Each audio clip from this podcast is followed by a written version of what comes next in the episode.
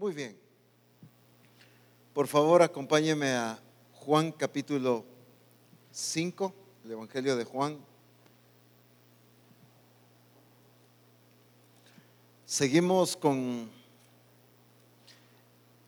el carácter de Cristo. Y solamente le recuerdo, aunque ya es la base de todo esto que hemos estado hablando, Hebreos 1.3 dice, hablando acerca de Jesucristo, que Él es el esplendor de la gloria de Dios y la imagen misma de su sustancia. En la nueva traducción viviente dice que el Hijo irradia la gloria de Dios y es la misma imagen, expresa el carácter mismo del Padre. Cristo vino a revelar al Padre, pero ¿cómo? A través de su estilo de vida, a través de la expresión de su carácter. La iglesia por muchos años ha hablado acerca de Dios, pero bajo el concepto de pizarrón. Utilizo este ejemplo en el sentido de solo dar información de Dios. Pero Cristo no vino a dar información de Dios, Cristo vino a revelar al Padre. ¿Cómo lo reveló?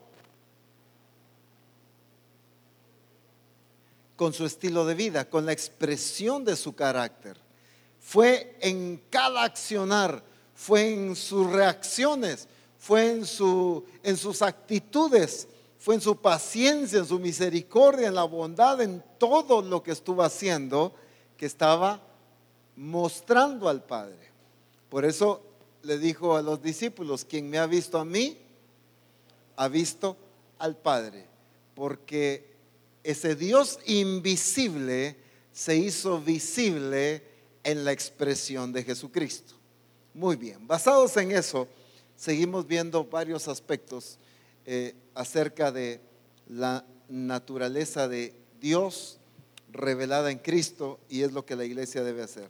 Juan capítulo 5, versículo 17, es un versículo que hemos leído en ocasiones anteriores, pero quiero resaltar algo importante hoy.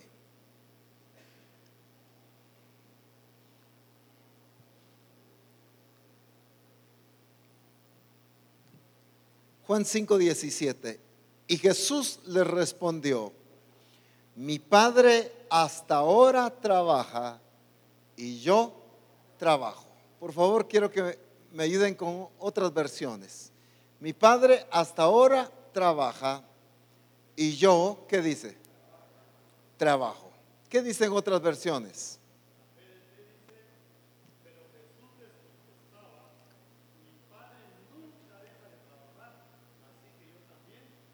Escuchen esta expresión. Mi padre nunca deja de trabajar.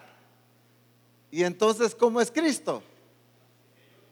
Así que yo también trabajo, pero bajo ese mismo esa misma expresión. ¿Qué otra versión? Aunque las demás, la mayoría dice casi lo mismo.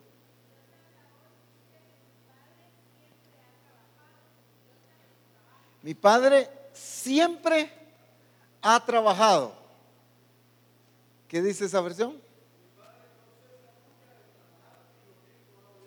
Mi padre nunca cesa de trabajar, nunca cesa de trabajar, siempre ha trabajado nunca para. ¿Qué nos está diciendo ahí tanto del Padre como de Jesucristo? Porque en este mismo versículo nos habla de lo que el Padre es y de la expresión de Jesucristo de la misma manera.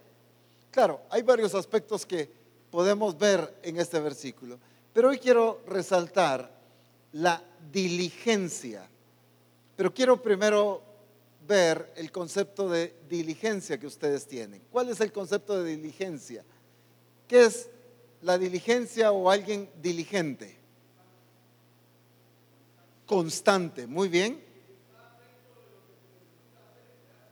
Está atento de lo que se necesita hacer y lo hace, sí. Cuidadosamente, cuida que se hagan bien las cosas, eso es. Alguien que sabe a qué ha sido llamado, muy bien, ¿qué más? ¿Qué tiene? Iniciativa, muy bueno. ¿Alguien más por ahí hoy, por aquí? Que se apresura a hacer el bien, muy bien. Están diciendo los términos y las expresiones correctas. Cuidado, se apresura, sabe, conoce, tiene iniciativa. Cuando hablamos de alguien diligente, es alguien que cuida hacer apresuradamente, voy a decirlo ya en el término que quiero enfatizar, la voluntad de Dios, que cuida hacer la voluntad de Dios de una manera pronta. Cuando digo apresuradamente no estoy hablando de alocadamente, estoy hablando de que no se tarda en hacer la voluntad de Dios. Hijo, ordena tu cuarto, vaya mamá. Hijo, ordena tu cuarto a la media hora. Sí, mamá, ya te oí. A mediodía, hijo, ¿Ya ordenaste tu cuarto? Sí, mamá, ya lo voy a hacer, hombre, dicen los hijos, ¿verdad? Y le dan las seis de la tarde y todavía no lo ha hecho. Quizá antes de dormir se pone a tender la cama para volverla a desarreglar para dormirse. Y dice, pero al menos lo hice. Eso no es hacerlo apresuradamente, eso no es hacerlo en el tiempo una persona diligente es una persona que es pronto para ejecutar las cosas. Pronto, vuelvo a resaltar, es que no quiero que me malinterpreten, no está hablando de alocado, no está hablando fuera de tiempo. Miren a Jesús, viene en su expresión, dice, el tiempo se ha cumplido, el reino de los cielos se ha acercado. ¿Qué está diciendo con esta expresión? El tiempo se ha cumplido. Es justo ahora donde tengo que manifestarme. No llegó retrasado ni llegó adelantado. Llegó en el tiempo correcto de su manifestación y de su expresión. No se retrasó, ay Señor, espérame, Padre, todavía lo estoy pensando, ya casi estoy listo, todavía me falta otro poquito. No, lo hizo en el tiempo correcto, porque Él es diligente.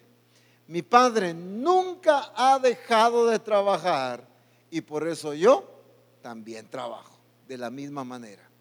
Una persona diligente no es una persona que hay que estarla eh, recordando, presionando, empujando para que haga las cosas. Hay quienes que nos conformamos con que hicimos las cosas que se nos dijo, pero eso no necesariamente refleja diligencia.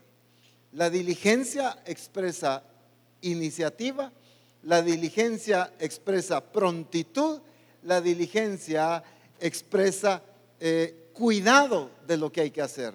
Una persona diligente va a ser cuidadosa de las cosas que debe hacer de la manera correcta va a cuidar de hacer bien, va a cuidar la excelencia, no va a hacer cosas, ah, por lo menos lo hice. Y ahí, eh, yo me recuerdo la experiencia cuando nos recién pasamos para acá, convocamos a toda la muchachada que viniéramos a pintar, ¿verdad?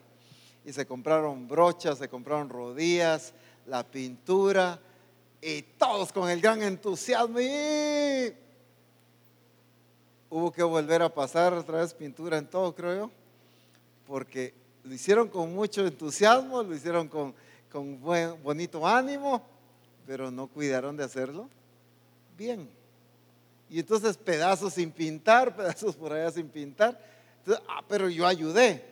Y regularmente tendemos mucho a decir, pero al menos ayudé.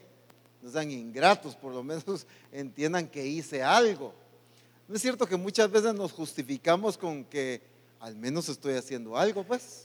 ¿No es cierto? Miren, esa es la tendencia humana y es la tendencia de la iglesia. Al menos estoy haciendo algo.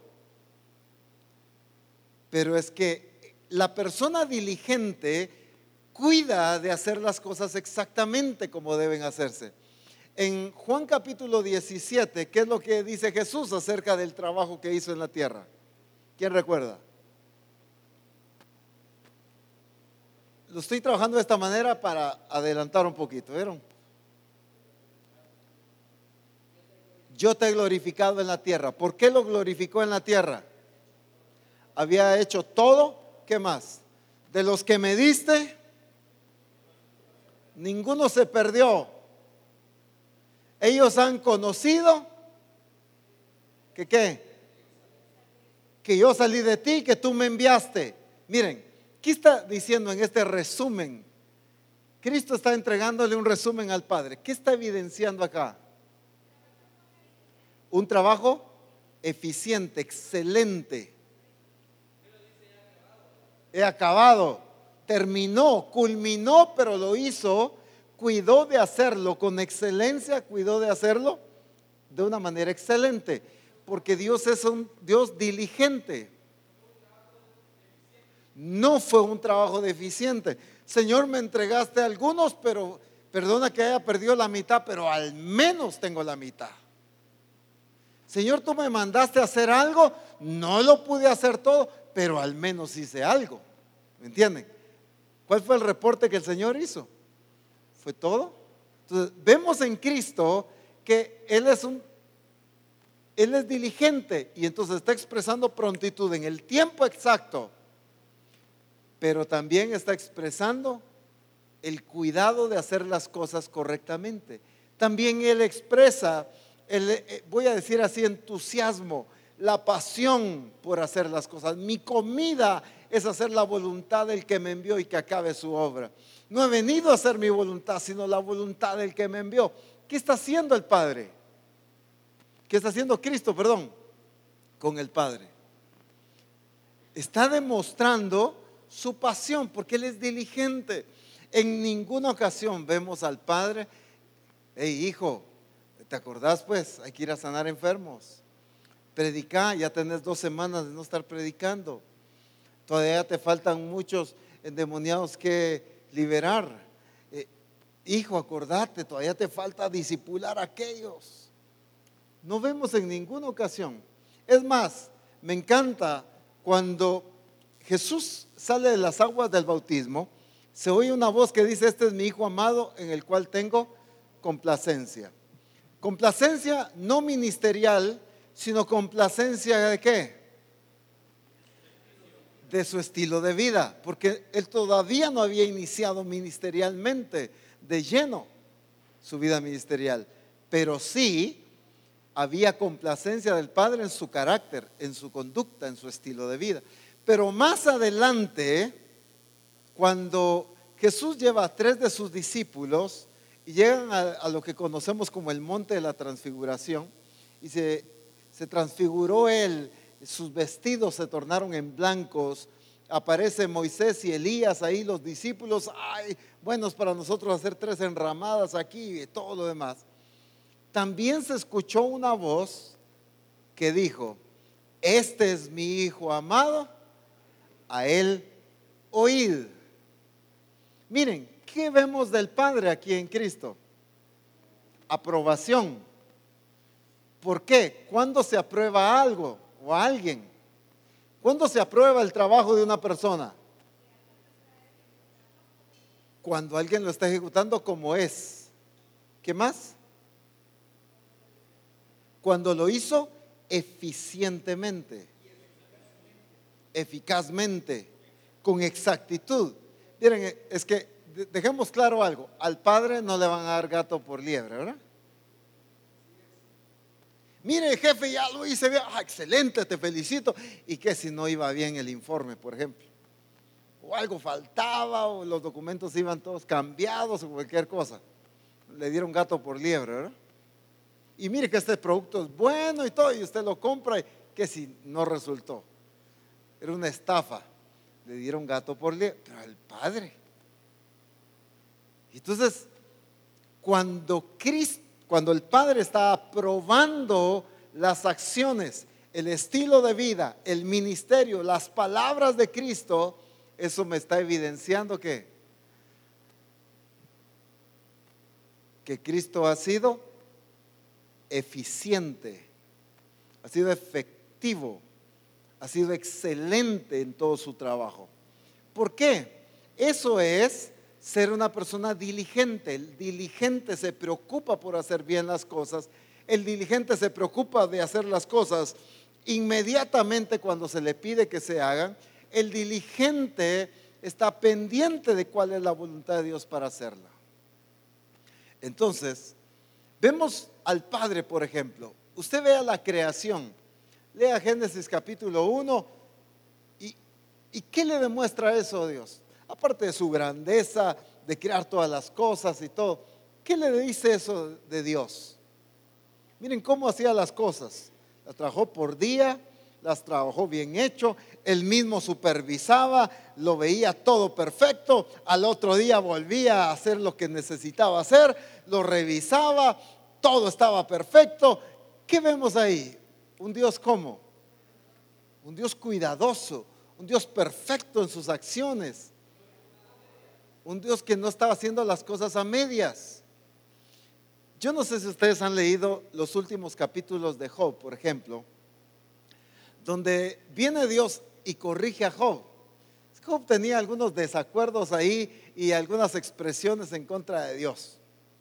Pero de repente viene Dios y le dice, muy bien, tú ya hablaste, ahora yo voy a hablar y tú te vas a callar. Decime, le dice, ¿dónde estabas tú cuando yo creé todas las cosas? Decime, ¿dónde están puestas las bases que sostienen todo el mundo. Decime, ¿estabas tú cuando yo le puse límites a las olas y que no pasaran de las playas? Decime tú, si estabas tú cuando yo establecí la osa mayorles y todos sus hijos, dice. Y empieza el Señor a un le empieza a hablar hasta del hipopótamo, del cocodrilo, le, y le empieza a decir de las bestias. ¿Y qué, a qué conclusión llega Job? Me encantó este versículo. Y se los quiero leer porque esto nos va a servir para mucho. Job 42. Les hice este resumen porque es lo que pasa previamente. Aunque aquí todavía sigue un poquito, pero Job capítulo 42. Voy a leerlo también en la traducción lenguaje actual, ¿oyeron? Job 42.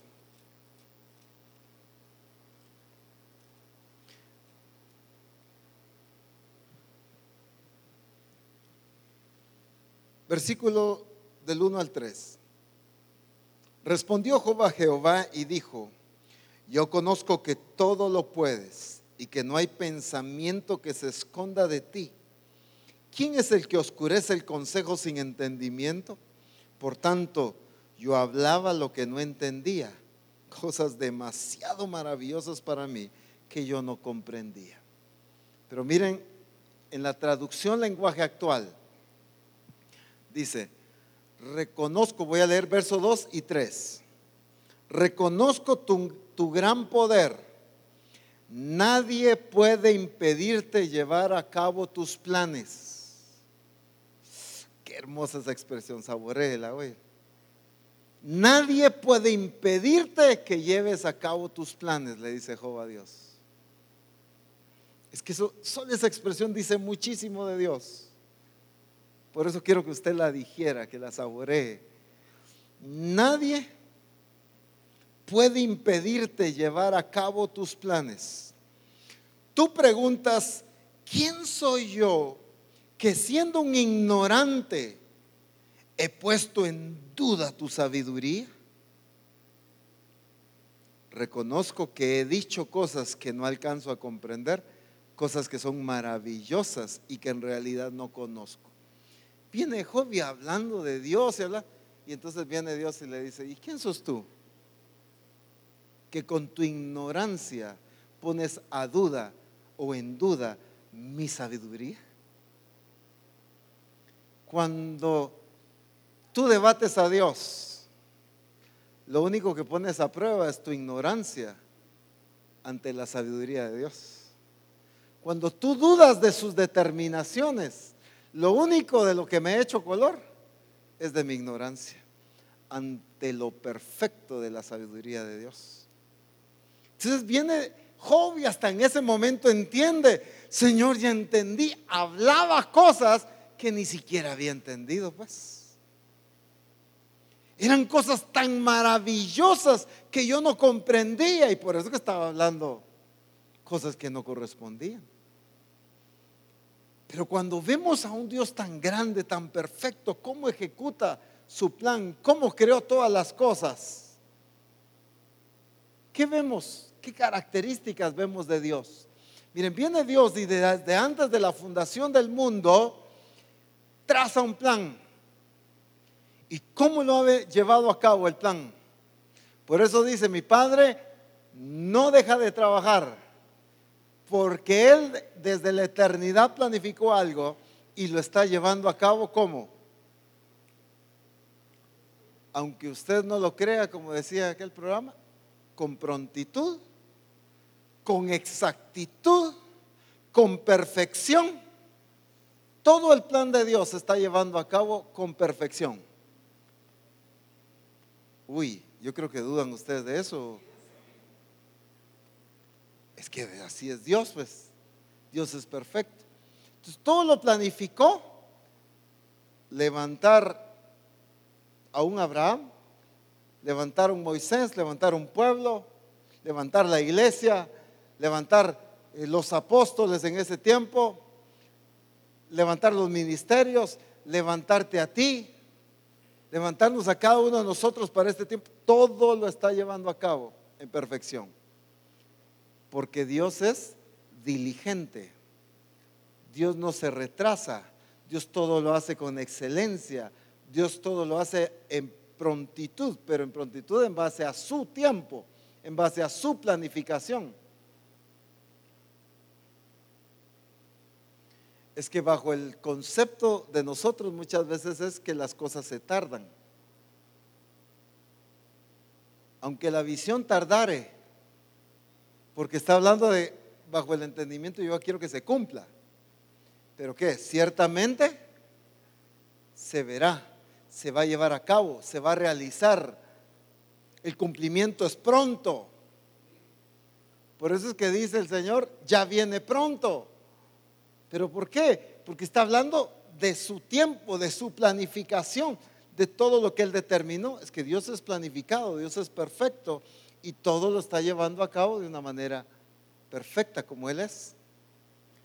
Y entonces viene Cristo y cómo se expresó aquí en la tierra. Veíamos la exactitud, la prontitud, la actitud de pasión con la que Él está manifestando la obra que el Padre lo envió a hacer. Dice en Lucas capítulo 4, verso 43 me gusta mucho porque este versículo,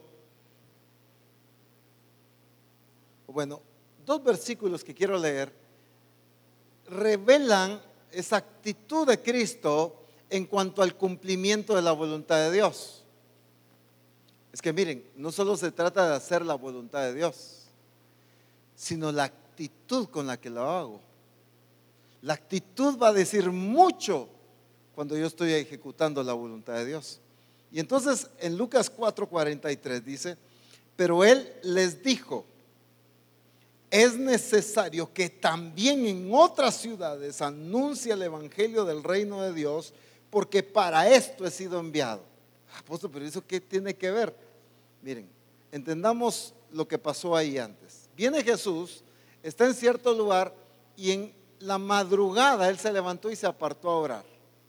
Pero entonces la gente lo estaba buscando para decirle, Señor, no te vayas, quédate, síguenos enseñando. Es tan bonito que la gente te diga, ala, sígame hablando, usted, usted cómo me edifica. ¿Y qué siente usted? Ala, qué topado, qué, especial soy. Ala, usted cómo me bendice oírle, siga ahí, mire, es que tengo un compromiso. No, no, no, es que mire cómo soy edificado yo de estar. Y sí, usted y se queda toda la tarde y olvida su compromiso. Viene Jesús, le estaban diciendo, quédate, síguenos edificando, pero el Señor dijo, no, es necesario que también vaya y anuncie el Evangelio a otras ciudades. ¿Qué les está diciendo él? Esta acción, esta expresión de Cristo, ¿qué nos dice? Es que Él es, es un interés profundo porque Él es diligente. Él es diligente en lo que el Padre lo envió a hacer. Y diligente es alguien que actúa con prontitud, lleva a cabo lo que le corresponde. No se va atrasando y lo va dejando. No, pero yo lo voy haciendo, pero, pero así tranquilo, a mi tiempo, a mi ritmo. Y muchos cristianos así queremos ser con el Señor. No, yo ya me metí, pero a mi, a mi ritmo. Yo voy con el Señor, pero como Él me va, poco a poco voy. Despacio, pero seguro. Usted va despacio, pero de que alcance al Espíritu Santo lo dudo. Porque Él es tan Dios, tan perfecto, que no va a detener su plan por mis atrasos. Entonces yo debo ir al ritmo del Señor. Y viene Jesús, iba al ritmo de lo que le correspondía hacer. Tenía un tiempo determinado para ejecutar y cuando dice consumado es, dijo, todo lo que yo fui enviado a hacer, lo terminé de hacer. ¿Por qué pudo terminar de hacer lo que le correspondía? Porque era diligente, era responsable, era planificador, todo. Es que cuidemos el, entendimiento de diligente, ¿por qué? Porque el diligente va a ser responsable, pero el diligente cuida el tiempo que debe hacerlo, el diligente cuida la excelencia y la calidad de lo que debe hacer. El diligente no es solo que realiza algo, sino también tiene que ver el tiempo en que lo realiza. Actúa cuando Dios dice algo, lo hace. Mientras que el perezoso, ¿qué es? ¿Cómo es el perezoso? Es negligente, sí, pero ¿cómo es? ¿Cómo? Hay que estarlo jalando, se estanca. Es la única, solo si lo presiono, no, ya voy a hacer, hombre, pero tranquilos, pero ¿cuál es la prisa? Apóstol Ronald, cálmese, hombre, tranquilo, usted va muy rápido. Más despacito, hombre. ¿No es cierto que esa es la tendencia muchas veces? Hasta sienten mucha presión. No, es que ya, mucha presión, hombre, pero sí, deberíamos de ir más tranquilos. Deberíamos de ir así más despacito para ser más efectivos. No, vayamos al ritmo del Espíritu, porque el diligente debe ir al ritmo del Espíritu. Entonces Cristo le está diciendo, es necesario que también a otras ciudades anuncie, o sea, aquí está bonito, lo que estoy haciendo es correcto, pero también necesito hacer lo otro porque el Padre me envió también a predicar a esos lugares. Y porque soy diligente, tengo que hacer todo lo que me mandó a hacer en el tiempo que me lo mandó a hacer. ¿Me doy a entender? Ahora miren este otro versículo. Juan capítulo 9, verso 4. Lo leo de una vez en la nueva traducción viviente. Juan 9, 4.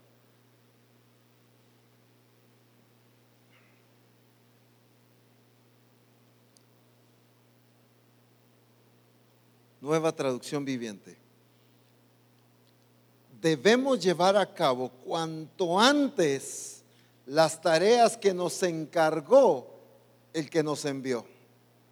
Pronto viene la noche cuando nadie puede trabajar. Pero miren esto, debemos llevar a cabo cuanto antes las tareas que nos encargó el que nos envió. ¿Qué significa? Debemos llevar a cabo cuanto antes las tareas que nos... antes de que el tiempo se pase. Entonces, hacer la voluntad de Dios no se trata nada más que ahí lo voy a hacer después. Se trata de hacerlo en el tiempo que corresponde hacer.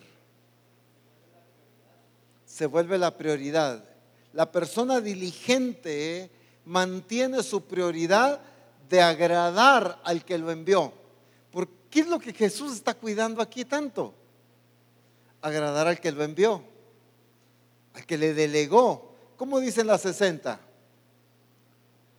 Ese versículo que acabamos de leer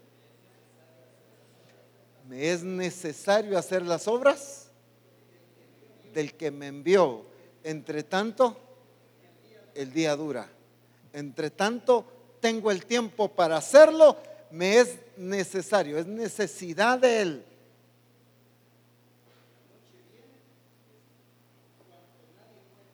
Cuando ya nadie puede trabajar, cuando ya pasó el tiempo. El asunto es cuando queremos acostumbrarnos a hacer las cosas fuera del tiempo. Es que Dios es misericordioso y Dios, Dios me va a aceptar. Pregúntele a aquellas cinco vírgenes que se quedaron afuera por irse a la hora que no debían. No las conozco, les dijo. Pero aquí estábamos, solo fuimos a traer aceite. No las conozco. No les abrió, porque ya lo hicieron fuera de tiempo. Es que las cosas tenemos que hacerlas en el tiempo y para poder hacer las cosas en el tiempo, con la actitud correcta y con la excelencia de vida, tenemos que ser una iglesia diligente, que cuidemos de hacer. ¿Qué nos envió a hacer el Señor? ¿Qué quiere? El diligente, como ya se decía, tiene iniciativa. El diligente cuida de hacer las cosas en el tiempo que le corresponde. El, diligente no es dejado, no va dejando las cosas ahí como vaya sucediendo, a ver qué, pasa. Los días martes estamos estudiando eh, Filipenses capítulo 2 a partir del versículo 5 al 11. Es una cita tan maravillosa que nos demuestra la diligencia de Jesús, la actitud que hubo en Cristo. Dice el apóstol Pablo a la iglesia de Filipos, haya pues en vosotros este mismo sentir que hubo en Cristo Jesús. Esta actitud, otras versiones dicen esta manera de pensar que hubo en Cristo.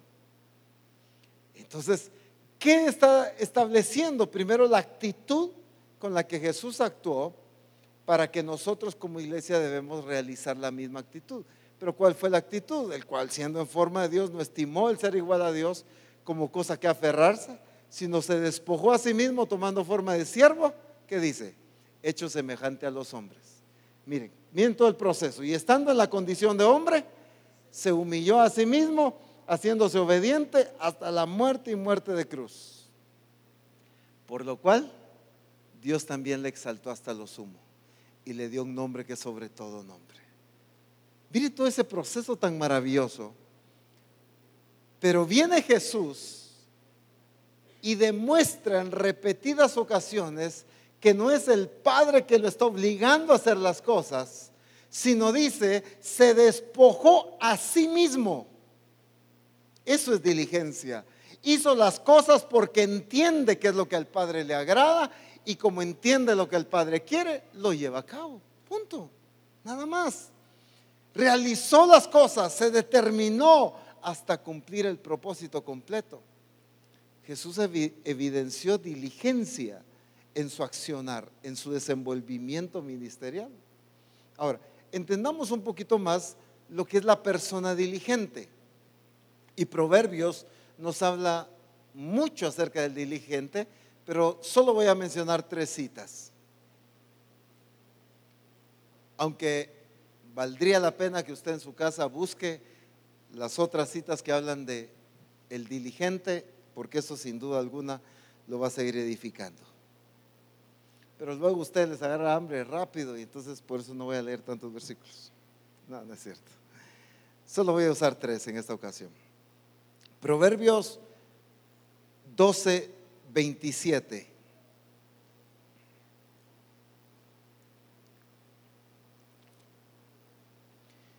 Y voy a necesitar que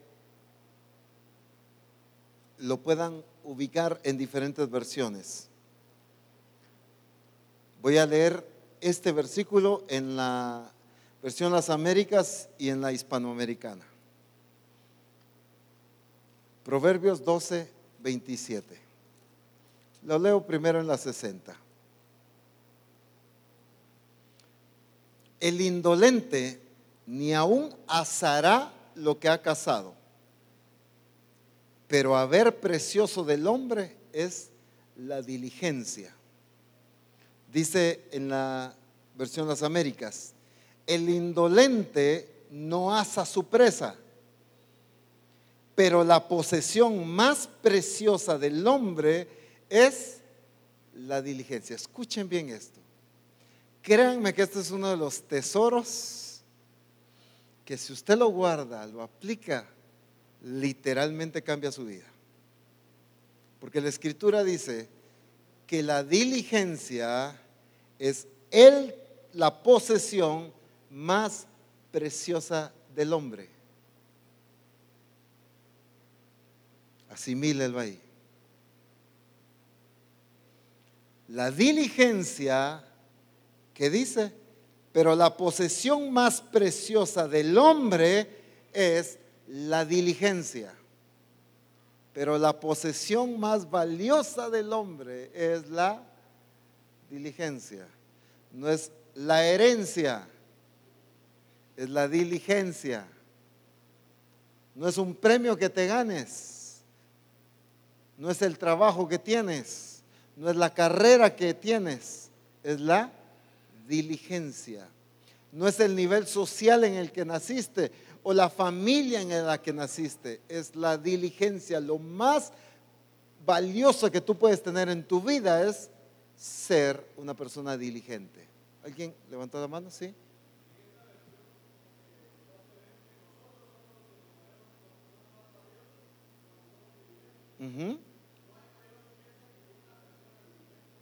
No hay una, no hay mayor riqueza que una persona diligente. Ahora, pero el indolente, ¿cuál es el indolente? El perezoso. El que lo deja todo. Miren, casó y ni siquiera asa la presa que casó. Dice en la versión hispanoamericana, el perezoso nunca logra asar su casa. Lo que casó, pues, ¿verdad? No va a entender otra cosa ahí. El perezoso nunca logra asar su casa. No hay mayor riqueza que una persona diligente. ¿Por qué es tan valiosa la diligencia? Ahora miren lo que dice acá. Proverbios 13, 4. 13, 4. Después de la 60 lo leo en la nueva versión internacional, la NBI. El alma del perezoso desea. Hermanos, esto es tesoro. Óigalo, medítelo, abrácelo. El alma del perezoso desea y nada alcanza mas el alma de los diligentes será prosperada. Dice en la NBI, el perezoso ambiciona y nada consigue. El diligente ve cumplidos sus deseos. El perezoso ambiciona. Ay, como yo quisiera. Ay, un día voy a tener. Ay, un día no, yo sé que y todo es ambición, todo es deseo y nunca nada obtiene. Pero el diligente, como dice esa versión que leímos, ve cumplidos sus deseos, anhela algo y lo ve realizado en su vida. ¿Pero por qué? No por arte de magia ¿Qué es lo que implica la diligencia? Un accionar, disciplina, entrega, esfuerzo, determinación, pasión por hacer las cosas, cuidando de hacerlas correctamente en el tiempo propicio. Persevera en lo que está haciendo y entonces ve sus sueños realizados, cumplidos. Pero muchos nos conformamos con gente soñadora pero no con gente que realiza sus sueños. Es que estaba en el funeral la ancianita llorando a su esposo que acababa de morir. Y no recuerdo el nombre, pero lloraba y decía, me voy a inventar el nombre, ay, se murió el panchito. Y el panchito se murió, tan lindo el panchito, el panchito era tan especial. Mire, desde que éramos novios, tan lindo, él me prometió que nos iba a construir una casa. Cuando teníamos un año de casados me prometió que iba a construir la casa. El Panchito tan lindo, tenía un corazón tan lindo el Panchito, que a los 10 años de casados me prometió que iba a construir la casa. Siempre añoraba construirme la casa. Tan lindo el Panchito, siempre deseó haberme construido la casa. Pero nunca se la construyó. El problema es que hay un montón de panchitos a veces prometiendo y anhelando y deseando cosas. Yo sí quisiera servir a Dios, yo quisiera prosperar, yo quisiera, mira, vamos a prosperar, y un día, y un día, y un día, pero no hay diligencia. Por eso es que dice que la diligencia es algo preciado en una persona. Es la posesión más preciada que una persona puede tener porque el diligente va a haber cumplido sus sueños. El diligente va a alcanzar las metas. El diligente empieza algo y llega a la conclusión, a la meta. El diligente puede presentarse ante Dios y decirle, consumado es. El diligente. Pero el que no es diligente no concluye, no termina, no alcanza. Yo siempre soñé con servir a Dios. Siempre deseé ser un gran ministerio.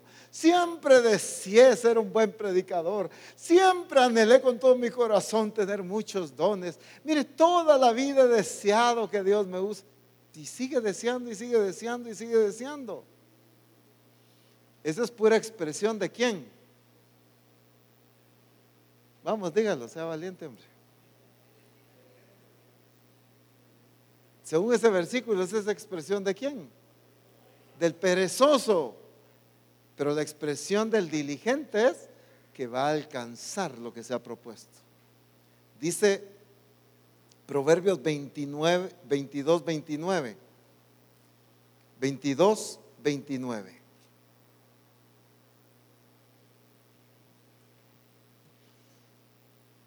Tremendo este versículo. ¿Cuál no, verdad? ¿Has, visto hombre solícito en su trabajo? Delante de los reyes estará, no estará delante de los de baja condición, dice. Pero miren lo que dice la NBI. Por favor, búsquenlo en la NBI. Proverbios 22, 29 en la NBI. Estoy dando tiempo porque qué precioso que usted lo lea también en esa versión. Dice, ¿has visto a alguien diligente en su trabajo? Se codeará con reyes y nunca será un don nadie. Se codeará con reyes. De tú a tú. Ah, ese por cuello está ahí. Ese porque saber, miren ni cuánto soltó ahí. Ese porque saber qué hizo eh, ¿cómo le dicen a la gente que anda ahí? Todavía veo yo expresiones como, ese ve porque ve. Esa es la envidia del que no es diligente muchas veces. Claro, no descarto que sí haya gente así, pues. Y que hoy en día en el contexto del mundo hay gente que logra posiciones y todo por sobornos y por tantas cosas. Eso es indiscutible, sí se da. Pero aquí el Señor está hablando de que la gente diligente dice que va a llegar al nivel de codearse con reyes. Estar al mismo nivel. Tratar con ellos, relacionarse con ellos. Y nunca será un don nadie. Todo mundo sabrá quién eres. Todo mundo se dará cuenta y conocerá tu nombre todo el mundo oirá de ti. Todo el mundo querrá escucharte a ti. Todo el mundo querrá que tú le ministres. Pero ¿qué se necesita para que alcances eso? Ser una persona diligente en tu búsqueda con el Señor, en tu conocimiento en la palabra, en tu sometimiento, en tu obediencia. Cuando hay diligencia, tú empiezas a, a prosperar, empiezas a desarrollar en el trabajo que Dios te ha dado vas a darte a conocer. Pero ¿por qué a veces ni nos damos a conocer? ¿Por qué ni nos damos a conocer? ¿Por qué no hay un crecimiento? Ay, a mí me gustaría viajar con el apóstol Abraham, hombre, tanto que pasea, dicen algunos. O bueno, algunos ya saben que no es pasear, pero dice, yo quisiera andar ahí con el apóstol y juntarme con los de asistencia apostólica y andar ahí con ellos. Pero cuán diligente has sido en tu crecimiento espiritual. Es que a veces queremos posiciones sin entender que lo que nos lleva a eso, a un desenvolvimiento correcto, es la diligencia. Por eso dice que la posesión más preciada del hombre es la diligencia. Porque la diligencia te saca del anonimato, la diligencia te pone en el lugar correcto, la diligencia te hace sobresalir. Cuando eres diligente, creces, desarrollas el diligente prospera, mientras que el perezoso solo anhela, solo desea. No estoy hablando que anhelar ni desear sea malo. El problema es cuando te quedas toda la vida anhelando y deseando. No, yo sé que un día las cosas van a cambiar. Y un día va a cambiar. Y un día va a mejorar mi condición. Y un día, Dios, y un día. Y así. Y muchos se fueron pensando en ese día esperando que ese día sucediera. ¿Cómo es posible que gente en el mundo entienda más el valor de ser diligentes en los trabajos?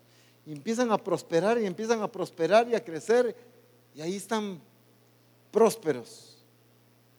Gente que se determina es eh, buen administrador de los recursos, se lanza y aunque fracase lo vuelve a intentar, pero es diligente, hace las cosas con excelencia, se preocupa por mejorar, crece y de repente en gran prosperidad. Y nosotros, teniendo la expresión de la naturaleza de Cristo, no manifestamos esta característica de su carácter la diligencia, ser diligentes en lo que nos corresponde hacer. Hermanos, cuando tú empiezas a ser diligente en tu búsqueda con Dios, en tu relación con Dios, en tu conocimiento con Dios, Dios te empieza a llevar a lugares donde ni siquiera te has imaginado, te empieza a ubicar en círculos donde no has pensado llevar. Pero eso solo te lleva a la diligencia, no es cuello, es diligencia que hermano, saber qué cuello tiene. No, hombre, empieza a buscar del Señor. Sé diligente en tu crecimiento espiritual. Pero ¿y qué hago pues? No, yo estoy bien. Es que yo no sé. No, empieza a ser diligente. Quizá no puedes brincar del primer nivel al séptimo de un solo, pero al menos sube al segundo, pues. Y del segundo sube al tercero, y del tercero al cuarto, y del cuarto al quinto, y así sucesivamente, hasta que llegues a la posición de lo que Dios quiere para tu vida. Pero eso lo alcanza quién? El diligente. Una iglesia diligente es una iglesia que cumple la voluntad de Dios a perfección, que inicia la voluntad de Dios y culmina la voluntad de Dios, que puede entregarle informes al Señor donde dice, Padre, todo lo que me enviaste a hacer, lo he terminado en el tiempo que me enviaste a hacer. Señor, dame otros cinco años de vida que todavía me falta. No, ya es el tiempo, es el tiempo. Pero para poder concluir el trabajo que nos corresponde, necesitamos ser diligentes y miren la importancia. Ahora, veamos varios aspectos rápido del estilo de vida de una iglesia diligente.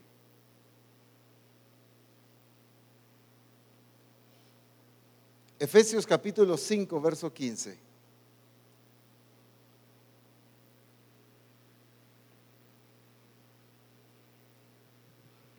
Efesios 5:15. Mirad pues con diligencia, ¿qué dice? ¿Cómo andéis? No como necios, sino como sabios. Mirad con diligencia ¿Cómo andéis? Entonces, ¿se requiere diligencia en qué? A ver. Sí, quiero ver si alguien más lo dice. Ajá, por acá. En nuestro caminar, en nuestro estilo de vida. Ser diligentes en nuestro estilo de vida, ¿qué significa? A ver, ayúdenme. ¿Qué significa eso? Ser diligente en nuestro estilo de vida. En cuidar de vivir como a Dios le agrada, muy bien. Ser diligentes en esa expresión, vivir en obediencia. Sí, pero me están hablando de lo que es el estilo de vida. Pero ¿cómo es ser diligente en eso? ¿Qué implica? Estudiar minuciosamente mis actitudes, medirme a mí mismo.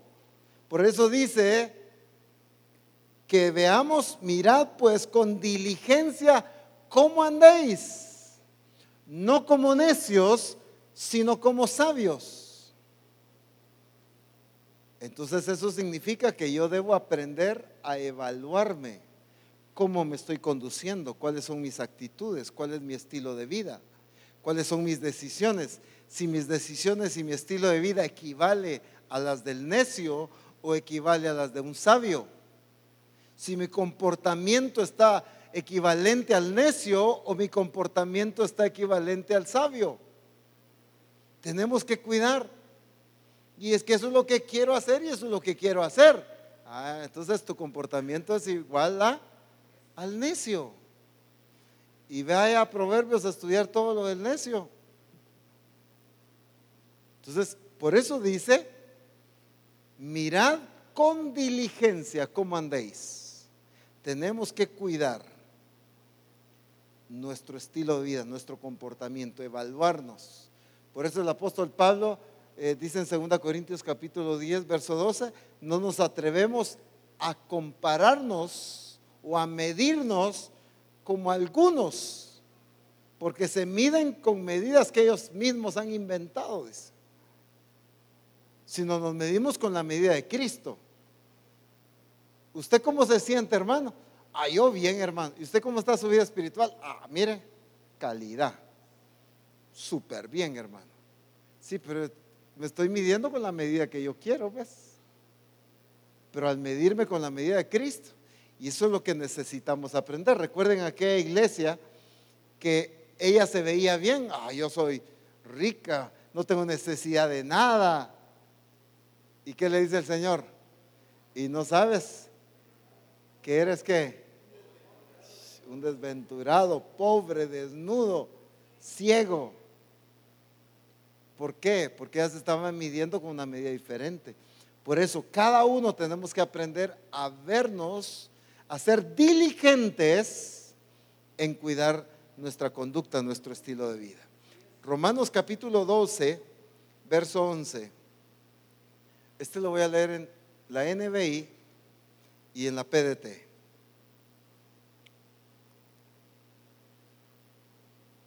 Romanos 12, 11. En la nueva versión internacional dice, nunca dejen de ser diligentes antes bien, sirvan al Señor con el fervor que da el Espíritu.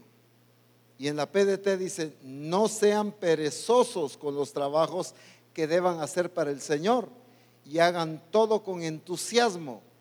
Entonces aquí está hablando de diligencia en qué área.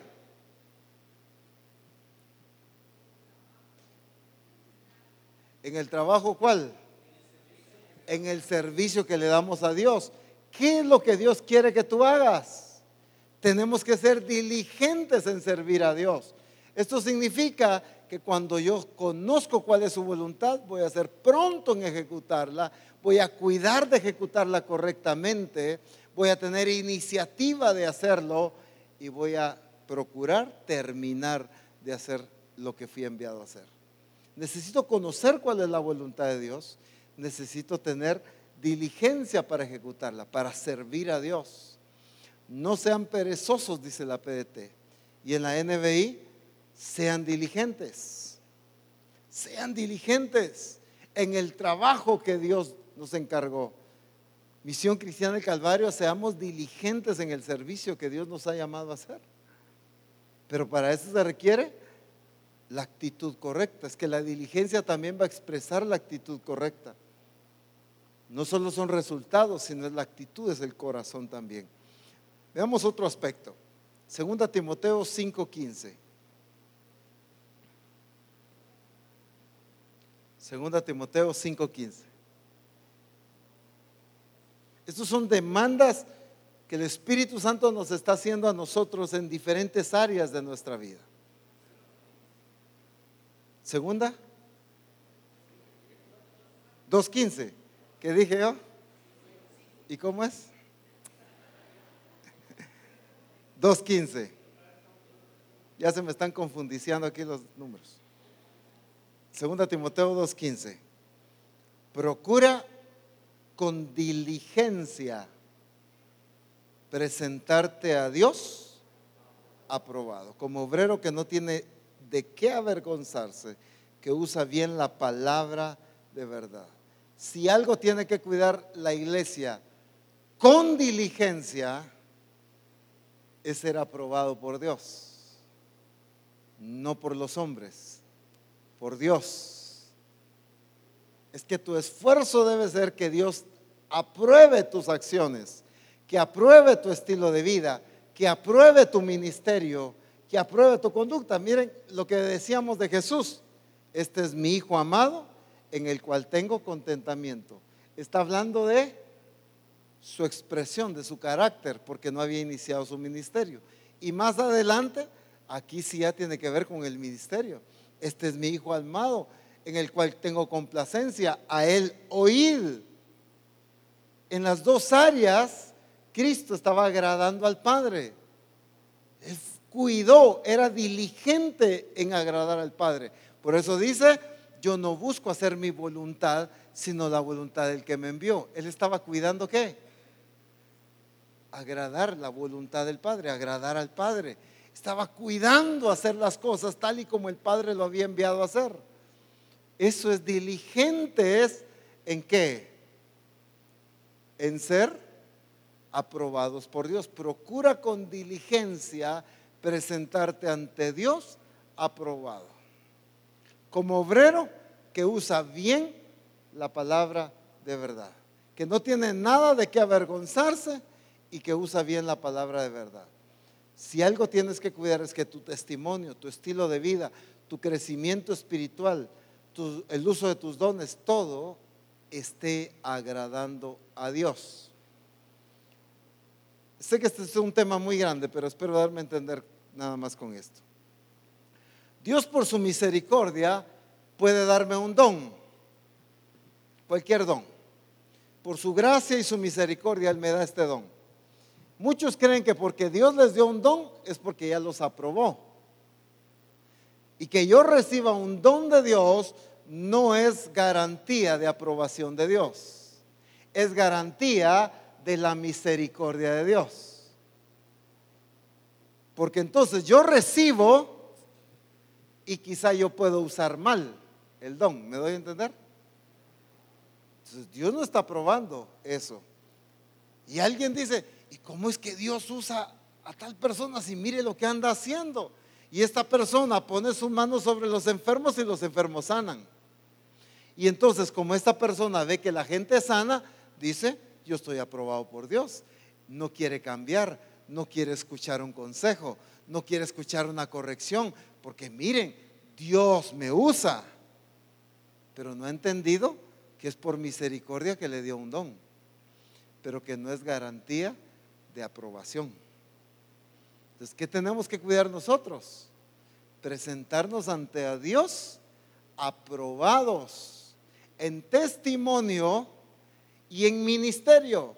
Por eso dice que no tiene nada de qué avergonzarse, un testimonio cabal, pero también dice que usa bien la palabra de verdad. Tiene que ver con un aspecto ministerial. En todas las áreas de nuestra vida tenemos que cuidar ser aprobados por Dios. ¿Será que Dios aprueba tu conducta? ¿Tu testimonio? ¿Será que Dios aprueba el uso de tus dones? ¿Está aprobando el talento del ministerio, cómo lo estás usando, pues ahí es donde debemos ser diligentes en cuidar ser aprobados por Dios. Hebreos capítulo 2, versículo 1.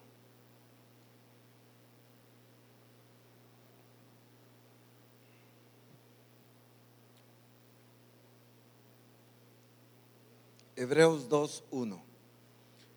Por tanto, es necesario que con más diligencia atendamos a las cosas que hemos oído, no sea que nos deslicemos. Dice la NTV, la nueva traducción viviente. Así que debemos prestar mucha atención a las verdades que hemos oído, no sea que nos desviemos de ellas. Entonces debemos aprender a ser diligentes en qué, hermanos? En prestar atención a lo que ya hemos oído, a lo que el Espíritu Santo nos ha estado hablando. Porque que yo ya he escuchado la voz del Espíritu, el mensaje de Dios, la voluntad de Dios, tampoco garantiza que no me pueda desviar. Por eso dice, seamos diligentes en cuidar, de prestar atención a lo que ya oímos. Pongamos cuidado, recordemos, si es necesario volver a oír, volvamos a oír.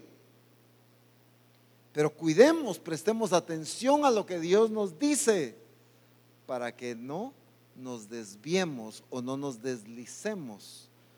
¿Qué es lo que el Señor le dice a la iglesia de Galacia? Vosotros corríais bien, ¿Quién os fascinó? ¿Quién os encantó? Dicen otras versiones. ¿Qué pasó con la iglesia? Habiendo comenzado por el Espíritu, ¿qué significa eso? Ellos recibieron la palabra, pero ahora se estaban desviando. ¿Por qué? ¿Cuál fue el problema? No fue que no hayan recibido buena palabra. ¿Por qué se estaban desviando? Porque no cuidaron de prestar atención lo que el Espíritu Santo les estaba diciendo desde tiempo atrás. Y si algo que tenemos que cuidar es lo que el Espíritu Santo nos ha venido hablando. Es lo que nos debe formar para ahorita y lo que nos está preparando para lo que viene. Todo lo que el Señor ya ha hablado. Tenemos que cuidar de prestar atención a lo que el Señor ya ha dicho. No solo se trata de, vaya, a partir de ahora voy a poner más atención, qué bueno, sino que cuides también lo que ya te ha dicho, porque aquí está haciendo referencia a lo que ya se había dicho, a lo que hemos oído, dice. Y mire, usted tiene la ventaja de que los mensajes están en SoundCloud, pero el apóstol Pablo ni la iglesia tenía esa ventaja, ¿ves? No había grabadoras, no había donde, un multimedia donde ir a comprar los DVDs, no había nada de eso. Ellos tenían que recordar lo que el Señor les había dicho. Nosotros tenemos más recursos, tenemos que cuidar de escuchar lo que el Señor ya nos dijo. Para eso se requiere ser diligentes en esta área. Termino con esto. Segunda Pedro 1.5.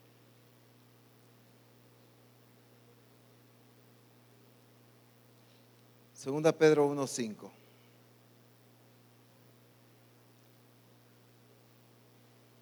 ¿Qué es lo que el Señor nos estuvo hablando durante un buen tiempo los días jueves? Vosotros también, poniendo toda diligencia por esto mismo, añadid a vuestra fe virtud. A la virtud, conocimiento. El conocimiento, dominio propio. Al dominio propio, paciencia. La paciencia, piedad. A la piedad, afecto fraternal. Y al afecto fraternal, amor. Porque si estas cosas están en vosotros y abundan, no os dejarán estar ociosos ni sin fruto en cuanto al conocimiento de nuestro Señor Jesucristo. Miren qué hermoso. Por esto mismo, poner toda diligencia. ¿En qué? en añadir a la fe virtud, a la virtud, etcétera, etcétera, etcétera. ¿Qué significa eso? ¿Diligencia en qué? En ir creciendo, en aumentar, en desarrollar, en madurar. Si algo debemos ser diligentes es en nuestro desarrollo espiritual, en nuestro crecimiento espiritual. Tenemos que aprender a ser diligentes en nuestra propia búsqueda y nuestro desarrollo espiritual, en nuestro conocimiento de la palabra, en nuestra madurez en la palabra. Pero se requiere ser diligentes, esforzarnos, dedicarnos, cuidar de hacer las cosas, pero de hacerlos pronto, en el tiempo correcto. Ay, sí, hermano, mire, me dio duro ese mensaje. Ya lo voy a hacer, oye. Ya me, no, esa no es diligencia. Diligente es el que entiende lo que Dios quiere y se levanta y dice, aquí voy, Señor, como David le dijo a, a Dios. Cuando el Señor le dice, quiero pasar un rato contigo. ¿Y qué le respondía David? Ya vengo. No, no llego al rato, pues, ya entendí lo que querés, ya llego al rato. No, ya vengo, ya me levanté, ya estoy en acción, pues. Ese es el diligente, cuando entiende lo que Dios quiere y ya vamos sobre la marcha, poniendo por obra, no apresuradamente, no fuera del orden, no alocadamente, en el tiempo de Dios, en el orden. Por eso es que el diligente cuida el diseño, el diligente cuida el tiempo, el diligente cuida cumplir correctamente la voluntad de Dios. Pongámonos en pie, por favor.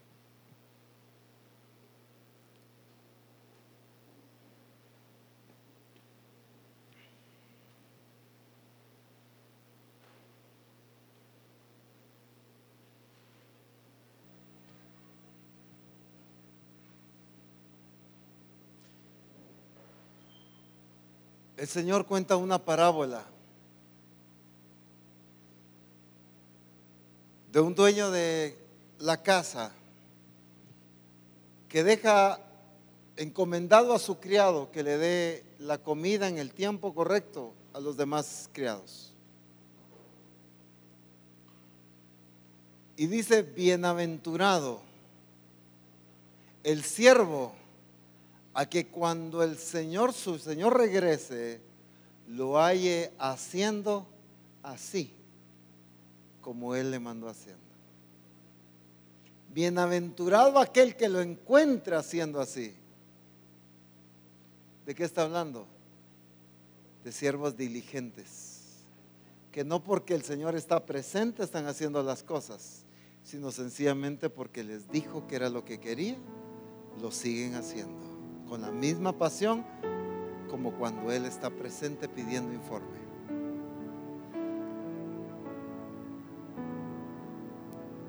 El diligente no espera que lo empujen. El diligente va más allá.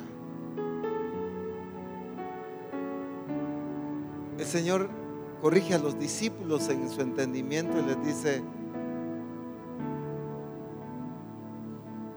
que aquellos que hacen la voluntad del que, que hacen lo que se les dijo, que se digan a sí mismos, siervos malos y negligentes somos, porque hicimos solo lo que se nos mandó a hacer. Si así son los que hicieron lo que se les mandó a hacer, ¿cómo serán los que ni siquiera hicieron lo que se les mandó a hacer?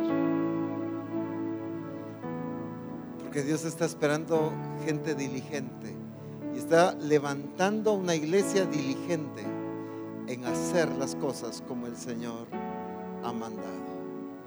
En hacerlas en el tiempo que el Señor ha mandado. Esa es la clase de iglesia que Dios quiere que tú seas. Una iglesia diligente.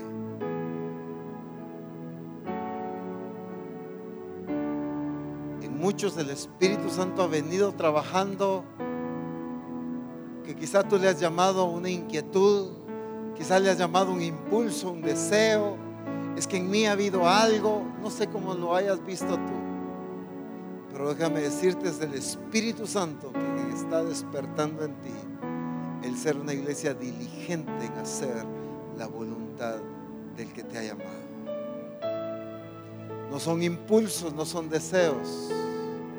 Es el Espíritu Santo obrando en ti, llevándote a ser la iglesia que el Padre determinó que tú seas. Esa iglesia que Cristo se está edificando. Esa iglesia que Cristo quiere presentarse a sí mismo. Una iglesia santa. Una iglesia perfecta. Pero esa iglesia tiene que ser diligente en su trabajo, diligente en sus acciones, diligente en su madurez, diligente en su servicio a Dios, diligente en su entrega, en su crecimiento espiritual, en su conducta. Una iglesia diligente como Cristo.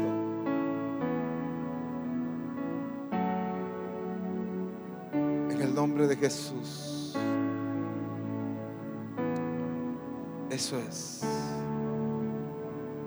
Eso es.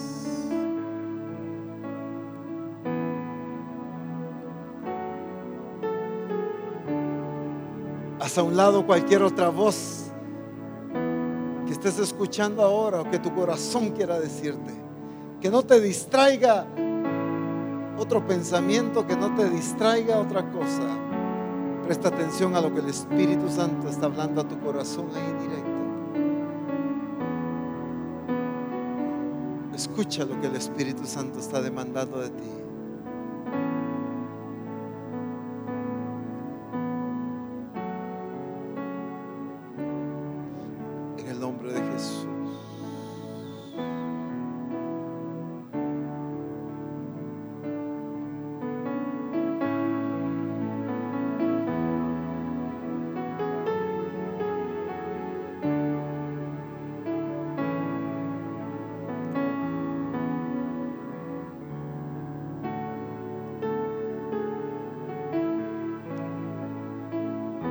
Las cosas no las esperes, como decimos aquí en Guatemala, por chiripazo, por suerte, sino porque eres diligente en alcanzar.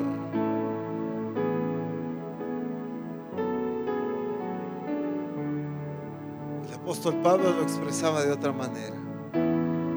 Olvidando ciertamente lo que queda atrás, me extiendo a lo que está delante para ver si logro asir aquello para lo cual fui asido por Cristo. Él estaba siendo diligente en alcanzar el propósito por el cual Cristo lo llamó. No se conformó, no se distrajo, no titubeó.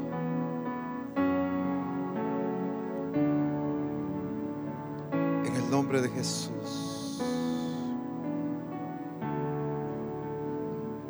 Iglesia diligente para cumplir su voluntad, su propósito, sus planes, para expresarlo a Él. En el nombre de Jesús, allí está dentro de ti esa naturaleza de Cristo. Ya ha sido puesta en ti esa naturaleza. Y hoy en el nombre de Jesús, por la obra del Espíritu Santo, se expresa, se expresa ese carácter diligente de la iglesia de Jesucristo.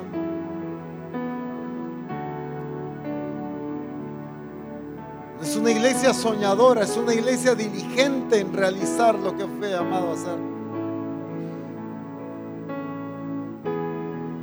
Una iglesia que suspira y que anhela nada más, es una iglesia que alcanza.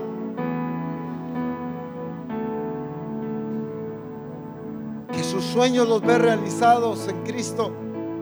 Que la voluntad de Dios la ve alcanzándola, expresándola. En el nombre de Jesús, eso es.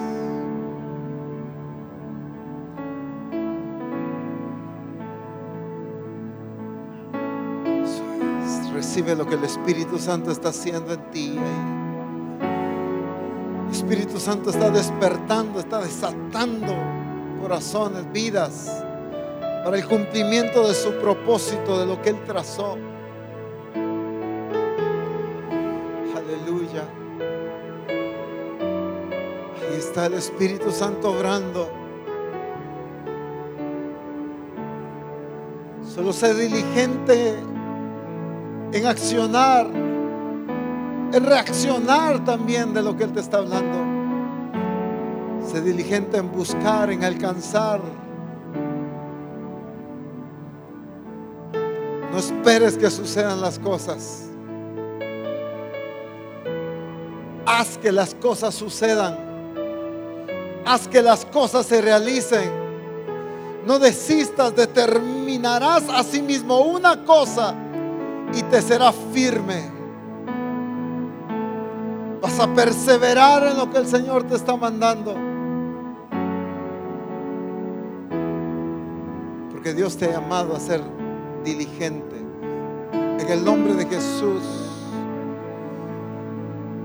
Diligente en escuchar las veces que sea necesario lo que el Espíritu Santo te ha hablado. Diligente en cuidar, ser aprobado por Dios no estés buscando tu aprobación, no estés buscando la aprobación de alguien más, sino de Él principalmente, de Él. Lo único que necesitas es que Él te apruebe, que Él apruebe tu estilo de vida, que Él apruebe tus decisiones, que Él apruebe tu conducta, que Él apruebe la ejecución de tus dones que Él apruebe cómo desarrollas y usas tu ministerio.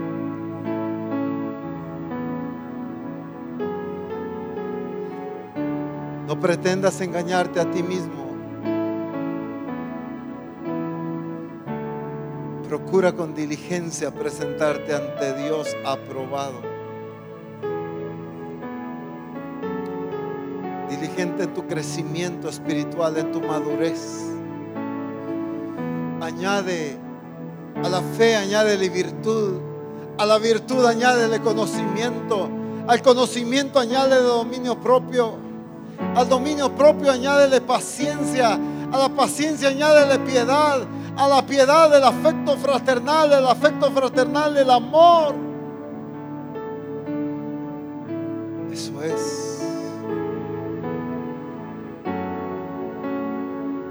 Gente diligente en su desarrollo y crecimiento espiritual. En el nombre de Jesús. Bendito sea el nombre de Jesús.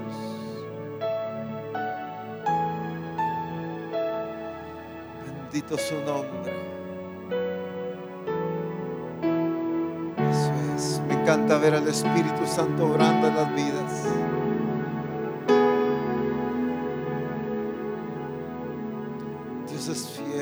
Es maravilloso.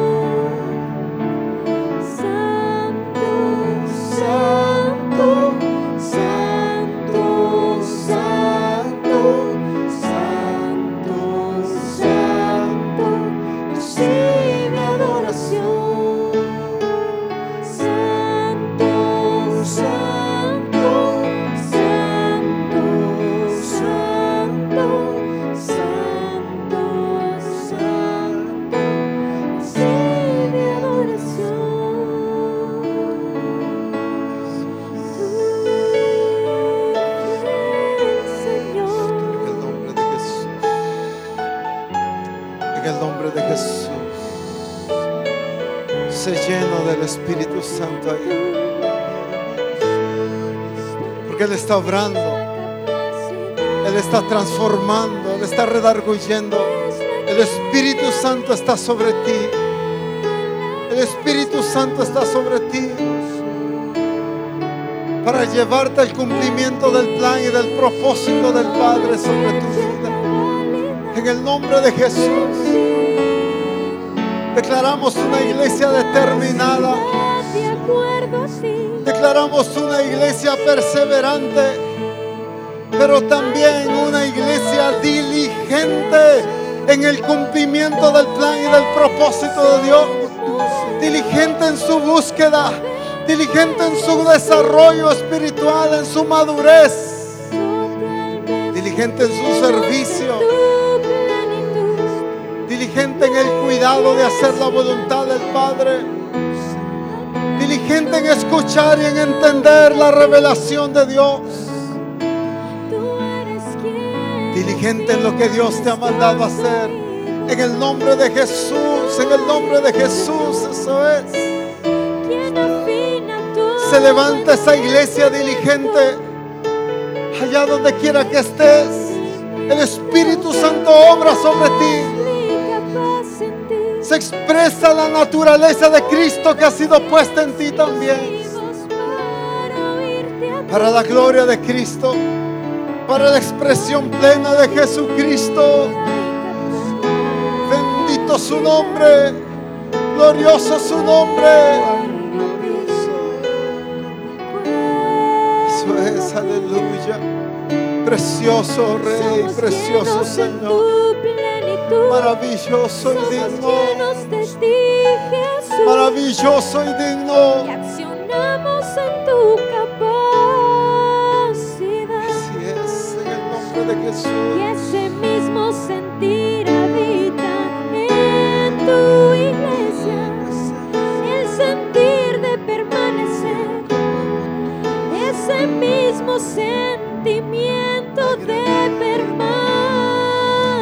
iglesia que el Señor quiere. De ti proviene toda Diligentes en su intimidad con el Señor. Diligentes en su madurez. Diligentes en su crecimiento espiritual. Diligentes en su conocimiento. Diligentes en su servicio. potencia. En el nombre de Jesús. En el nombre de Jesús. Propio crece y aumenta en ti. Para permanecer, para permanecer. En el nombre de Jesús. Esa es tu expresión,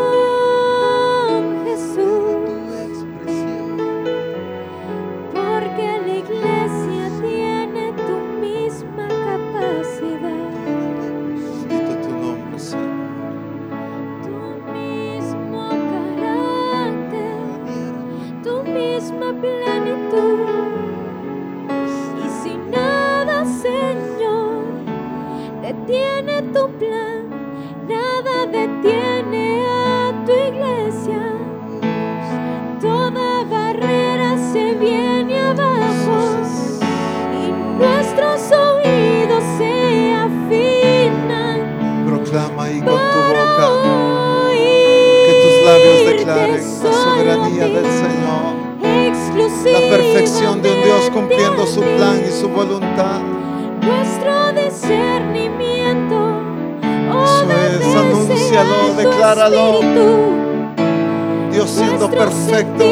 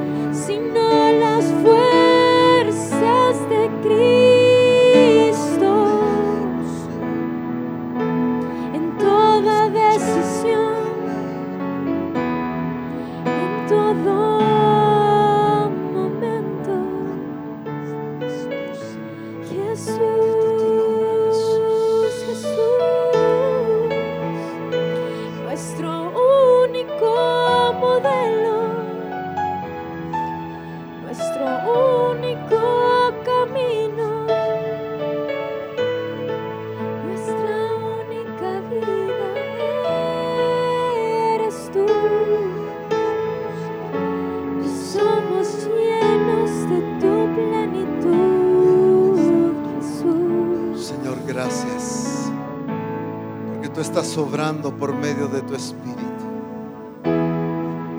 Llevándonos a la expresión del carácter de Cristo en nosotros.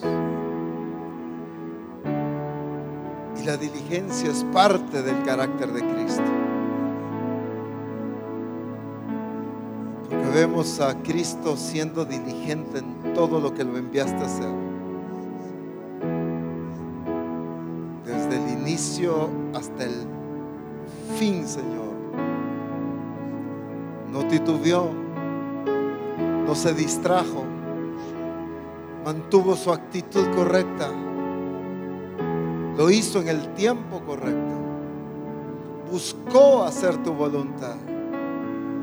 Siempre tuvo la iniciativa de hacer las cosas que tú lo enviaste a hacer. Nunca hizo nada fuera de tu voluntad, de tu diseño. Bendecimos, Señor. Te bendecimos, Cristo, por modelarnos esa diligencia que nosotros debemos tener. Y por cuanto está en esa genética que ha sido puesta en nosotros, vamos a expresar también ese carácter en nuestras vidas.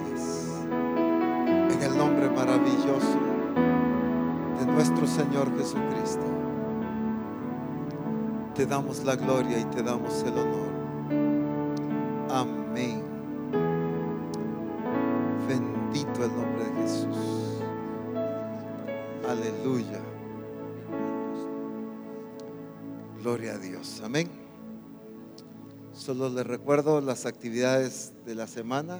El martes, ¿a qué horas tenemos el discipulado? A las 7. ¿Y es para quiénes? Para todo el que es diligente en crecer, en aprender más, en edificarse. Aquí lo voy a ver el martes. Jueves a las 7.30. Solo martes si es a las 7. El jueves sí 7.30 nuestro servicio y eh, pues el adiestramiento a las 9 y cuarto el domingo, ¿verdad? Así que esta semana vamos a disfrutar también eh, de dos días de tener al cuerpo ministerial acá y el día miércoles nosotros los estaremos eh, atendiendo y honrando. El jueves me parece que es allá el Chal, ¿verdad? Eh, la iglesia allá del Chal pidió el poder también bendecir al cuerpo ministerial con eso y pues gracias a Dios por esa actitud tan linda que ellos han tenido de unirse en este privilegio, en este honor que tenemos y ojalá hay más iglesias de la misión también eh, puedan tener este honor. Gloria sea el Señor. Así que les decía que para los hermanos que se les ha hablado de participar en esta actividad del miércoles, necesitamos tener una reunión al final del servicio. Amén. Vamos a dar gracias al Señor. Padre, bendecimos tu nombre y exaltamos tu grandeza por tu fidelidad, por tu misericordia, por lo maravilloso que tú eres.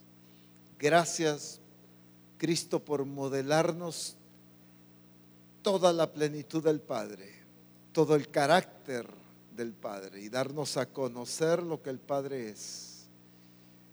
Y gracias porque ha sido puesto en nosotros esa genética de Cristo para que ahora nosotros revelemos y expresemos a Cristo en esta tierra. En el nombre maravilloso de nuestro Señor Jesucristo te damos gracias por el privilegio que nos has dado de adorarte y de bendecirte.